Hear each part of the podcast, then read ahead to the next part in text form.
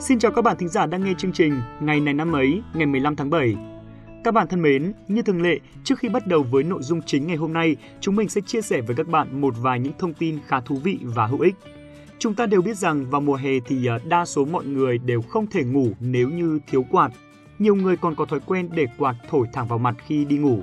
Điều này tưởng chừng như vô hại nhưng mà nếu như nó kéo dài thì sẽ gây ảnh hưởng rất tiêu cực đến sức khỏe cơ thể của chúng ta sẽ có những phản ứng rất điển hình nếu như nằm quạt xuyên đêm. Cụ thể là Thứ nhất, gây khô mũi và miệng. Theo các nghiên cứu cho thấy, việc bật quạt có thể khiến cho mồ hôi và độ ẩm bay hơi nhanh đáng kể, từ đó dẫn đến tình trạng mất nước, khô miệng và khô đường mũi. Nếu khu vực mà bạn đang sống có thời tiết khô nóng thì điều này càng đáng lưu tâm hơn. Nếu sử dụng quạt, hãy nhớ nạp đủ nước cho cơ thể để bù đắp lại độ ẩm đã bị mất đi. Thứ hai, làm trầm trọng tình trạng dị ứng.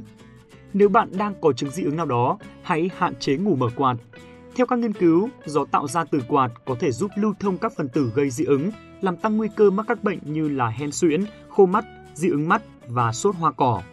Để giảm thiểu những tác động tiêu cực của việc uh, sử dụng quạt máy trong một thời gian dài, bạn có thể cân nhắc những cách như sau. 1. Đặt khăn ướt hoặc xô đầy nước gần giường. Để hạn chế tình trạng mất nước, hãy đặt một chiếc khăn ướt bên cạnh đầu giường hoặc đổ đầy nước vào xô và trên sàn nhà gần phía giường ngủ của bạn. Giải pháp này sẽ giúp tăng độ ẩm trong phòng một cách đáng kể. 2. Nếu không thể ngủ mà không có quạt, hãy thử quay quạt sang một hướng khác. Bằng cách này, gió sẽ không thổi thẳng và trực tiếp vào người của bạn. Đặt quạt bên cửa sổ cũng là một ý hay, bởi guồng quay của cánh quạt sẽ đón không khí bên ngoài và dẫn chúng vào phòng một cách liên tục, giúp cho không khí trong phòng luôn được luân chuyển. Hy vọng rằng những chia sẻ trên đã giúp cho các bạn có thêm một thông tin hữu ích cho cuộc sống của mình. Còn bây giờ thì chúng ta hãy cùng đến với phần tiếp theo của chương trình ngày hôm nay.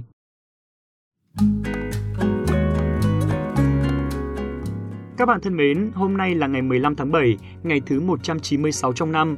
Thay mặt cho ban biên tập chương trình, xin được chúc cho tất cả các bạn thính giả có sinh nhật trong ngày hôm nay sẽ có một ngày tràn ngập niềm vui và năng lượng. Hy vọng tất cả những giấc mơ đẹp đẽ của các bạn sẽ sớm trở thành sự thật. Khi ta biết trân trọng, tận hưởng cuộc sống thì tuổi tác chẳng còn là điều khiến chúng ta cảm thấy lo lắng nữa. Bởi thế mà hãy cứ tận hưởng hết mình những điều tuyệt vời mà cuộc sống mang lại cho chúng ta nhé.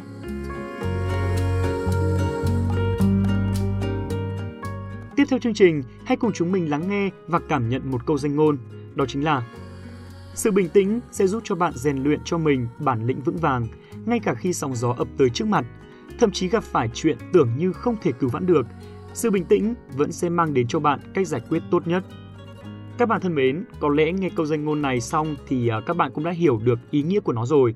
Tuy nhiên để mà hiểu được đầy đủ thì hãy cùng lắng nghe câu chuyện ngay sau đây nhé. Chuyện kể rằng, khi xưa có một phú thương vì à, thời thế loạn lạc nên muốn về quê sinh sống. Bấy giờ ông đem tất cả gia sản đổi thành chi phiếu, sau đó cất công đặc chế một chiếc ô có cán rỗng để nhét tất cả ngân lượng vào ngăn bí mật trong đó. Sau khi chuẩn bị hành lý, Phú Thương thay đổi y phục giống như dân thường, mang theo chiếc ô có chứa tất cả tài sản và lên đường hồi hương. Không ngờ rằng con đường về quê của ông lại đột nhiên xảy ra một biến cố lớn.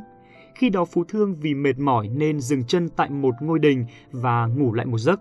Nào ngờ sau khi tỉnh dậy, chiếc ô chứa cả gia tài của ông đã không cánh mà bay nhưng Phú Thương dẫu sao cũng từng là một kẻ lão làng trên thương trường, nên khi biến cố đột nhiên xảy đến, dù ờ, ông hốt hoảng nhưng rất nhanh chóng đã lấy lại được sự bình tĩnh. Vì Phú Thương nhận thức được rằng của cải đã mất đi là có thật, công việc tiếp theo của ông không phải là hốt hoảng, than thân, mà là tìm cách lấy lại được những gì đã mất. Vì Phú Thương cẩn thận quan sát xung quanh, thấy bọc tay nải mình mang theo vẫn không thiếu thứ gì. Ông kết luận rằng có người lấy cây dù kia để che mưa chứ không nhằm mục đích trộm của cải. À, tiếp tục suy nghĩ sâu xa hơn, ông lại khẳng định người lấy ô có tới 8, 9 phần sống ở khu vực lân cận. Người này hẳn là trên đường đi về nhà gặp phải cơn mưa và trú dưới mái đình. Khi thấy chiếc ô của ông thì à, tiện tay mang đi. Vì vậy, vị phú thương ấy quyết định tạm hoãn chuyến hồi hương của mình, mua một ít đồ nghề, ở lại đó mở một sạp chuyên sửa chữa ô dù. Xuân đi, hè đến, thu về rồi đông qua, thoáng một cái đã hai năm kể từ ngày chiếc ô của ông biến mất không tung tích vị phù thương vẫn kiên trì chờ đợi ở ngôi đình, nhưng à, chưa hề gặp lại chiếc ô năm ấy. Trong lòng chất chứa rất nhiều thất vọng nhưng mà ông vẫn không nản chí. Cẩn thận suy nghĩ thêm một chút, ông nhận ra rằng khi ô đã cũ, có nhiều người sẽ mua một chiếc ô mới thay vì mang chúng đi sửa. Nghĩ vậy, ông quyết định mở một sàn bán ô, lại viết thêm một tấm bảng hiệu có ghi đổi ô cũ lấy ô mới, không phải bù thêm tiền. Quả nhiên số người tới đổi ô đông không xuể. Không lâu sau đó, có một người đàn ông trung niên cầm theo một chiếc ô làm từ giấy dầu đã cũ tìm đến vị phú thương ấy. Vừa chỉ nhìn thoáng qua một cái, ông đã biết chiếc ô cũ nát trên tay người kia chính là thứ chứa gia tài tích cóp của cả đời mình. Chiếc ô không còn mới, nhưng phần cán ô lại à, chẳng có lấy một chút suy chuyển nào. Phú thương trong lòng dù mừng vui khôn xiết, nhưng ngoài mặt vẫn tỏ ra điềm tĩnh, từ tốn đổi cho người đàn ông nọ một chiếc ô mới rồi nhận lại ô cũ. Người kia vừa rời đi, Phú Thương liền thu dọn sạp hàng, hồi hương, sống một cuộc đời giàu sang, phú quý. Đấy bạn thấy không, sự bình tĩnh chính là nguồn cội đích thực của trí khôn, là cái gốc sâu bền của sự thành công. Chắc hẳn bạn cũng đã nhận ra vị phú thương trong câu chuyện đã rất cẩn thận suy nghĩ, lặng lặng chờ đợi và sau cùng cũng thu về kết quả như bản thân mong muốn. Bởi vậy mới nói, sự bình tĩnh chính là nguồn cội đích thực của trí khôn, là cái gốc sâu bền của thành công. Bình tĩnh sẽ giúp chúng ta rèn luyện bản lĩnh vững vàng, ngay cả khi trước mặt ta ập tới những sóng gió kinh hoàng hay suy nghĩ ngập tràn âu lo, khổ não, thậm chí gặp phải những chuyện tưởng như không thể cứu vãn được. Bất kỳ chuyện gì cũng có thể có cách giải quyết của nó, chỉ là ta có đủ tỉnh táo và sáng suốt để suy xét và tìm cách hay không mà thôi. Bởi vậy, hãy cứ sống bình tĩnh trong mọi hoàn cảnh, dù cho đó là hoàn cảnh khắc nghiệt hay bất ngờ nhất. Người bình tĩnh sẽ suy nghĩ được những điều mà người mất bình tĩnh không thể suy nghĩ ra. Chúc các bạn sẽ tập cho mình được sự bình tĩnh trước mọi sóng gió của cuộc đời.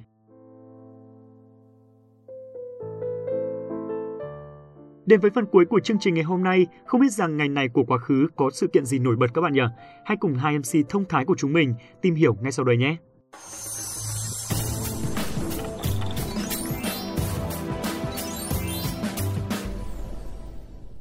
Xin chào mừng các bạn thính giả đã đến với ngày này năm ấy và chắc hẳn là các bạn cũng đoán ra mình là ai rồi đúng không? Quốc Đạt đã quay trở lại với các bạn rồi đây.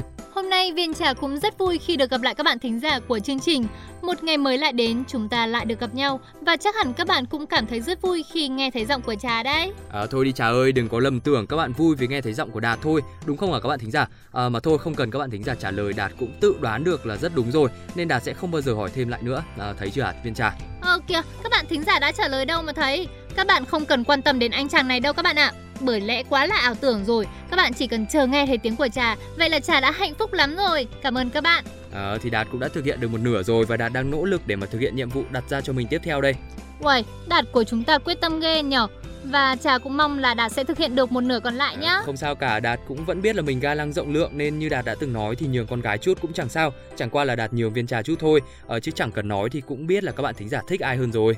Mệt Đạt quá, thế có định bắt đầu chuyên mục ngày hôm nay không đây? À ừ nhở, mày cãi nhau mà cô Đạt quên béng đi mất đấy. À, và không để các bạn thính giả phải chờ lâu hơn nữa thì ngay sau đây sẽ là ngày này năm ấy của ngày 15 tháng 7.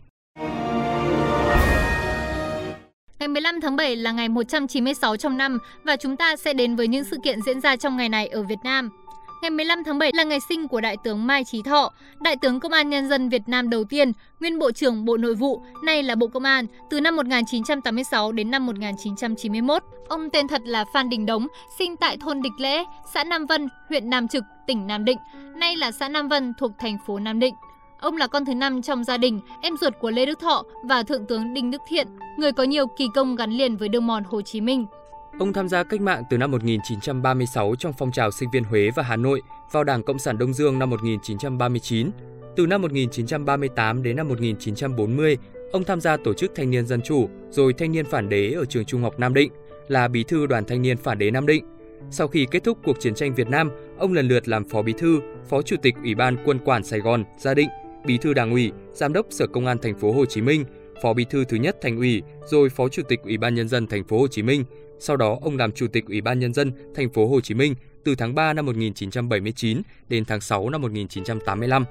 Tháng 11 năm 1986, ông làm Thứ trưởng thứ nhất Bộ Nội vụ, nay là Bộ Công an Việt Nam, và đến tháng 2 năm 1987, ông được bổ nhiệm giữ chức vụ Bộ trưởng. Sau đó, ông được phong là Đại tướng tháng 5 năm 1989 và trở thành Bộ trưởng đầu tiên ngành Công an Việt Nam mang hàm Đại tướng. Nghỉ hưu từ năm 1991, ông về sinh sống tại thành phố Hồ Chí Minh, tập trung viết hồi ký và các hoạt động xã hội. Ông mất lúc 8 giờ sáng ngày 28 tháng 5 năm 2007 tại bệnh viện Quân y 108 Hà Nội. Tang lễ được tổ chức ở hội trường thành ủy thành phố Hồ Chí Minh và linh cữu đại tướng Mai Chí Thọ được an táng tại nghĩa trang thành phố Hồ Chí Minh. Tiếp theo chương trình chúng ta sẽ cùng chuyển sang những thông tin trên thế giới. Các bạn thính giả thân mến, ngày 15 tháng 7 năm 1904 là ngày mất của nhà văn nổi tiếng người Nga Anton Pavlovich Chekhov. Chekhov được xem là một người đã nâng thể loại truyện ngắn lên một tầm cao mới trong nền văn học Nga và dần dần trong nền văn học của cả thế giới. Với cái nhìn trầm tĩnh, chung thực tế về những nhân vật, Chekhov thể hiện nội tâm và cảm nghĩ của họ một cách gián tiếp qua ẩn dụ thay vì miêu tả trực tiếp. Những cấu kết trong chuyện của ông thường giản dị và kết cục thường được để ngỏ thay vì là trung quyết. Những tác phẩm của Sekhov biểu hiện sâu xa ẩn lấp dưới bề mặt cuộc đời thường của những con người bình thường. Về mặt nghệ thuật, truyện ngắn của Sekhov có chiều sâu tâm lý rất lớn, lột tả những xác thực các tinh tế nội tâm đặc trưng của các tầng lớp người Nga thế kỷ 19, nhất là thành phần thị dân, trí thức trung lưu và thợ thuyền trong các thành phố đang hình thành của nước Nga. Nên có thể nói Sekhov là nhà văn của tầng lớp thành thị Nga. Ngôn ngữ của truyện ngắn Sekhov rất tinh tế, đã nâng tiếng Nga lên tầm hiện đại và làm giàu rất nhiều cho loại ngôn ngữ này. Ông là nhà văn đã để lại ảnh hưởng rất lớn lên văn học và văn hóa Nga cũng như văn học thế giới. Nhiều truyện ngắn của Chekhov đã được dịch ra tiếng Việt, nổi tiếng nhất có lẽ là chuyện Người trong bào. Thông tin vừa rồi thì cũng đã khép lại chuyên mục ngày này năm ấy hôm nay. Cảm ơn quý thính giả đã đón nghe. Hy vọng là các bạn sẽ tiếp tục đồng hành với ngày này năm ấy trong những số tiếp theo. Còn bây giờ thì Quốc Đạt và Viên Trà xin, xin chào và hẹn gặp lại. lại.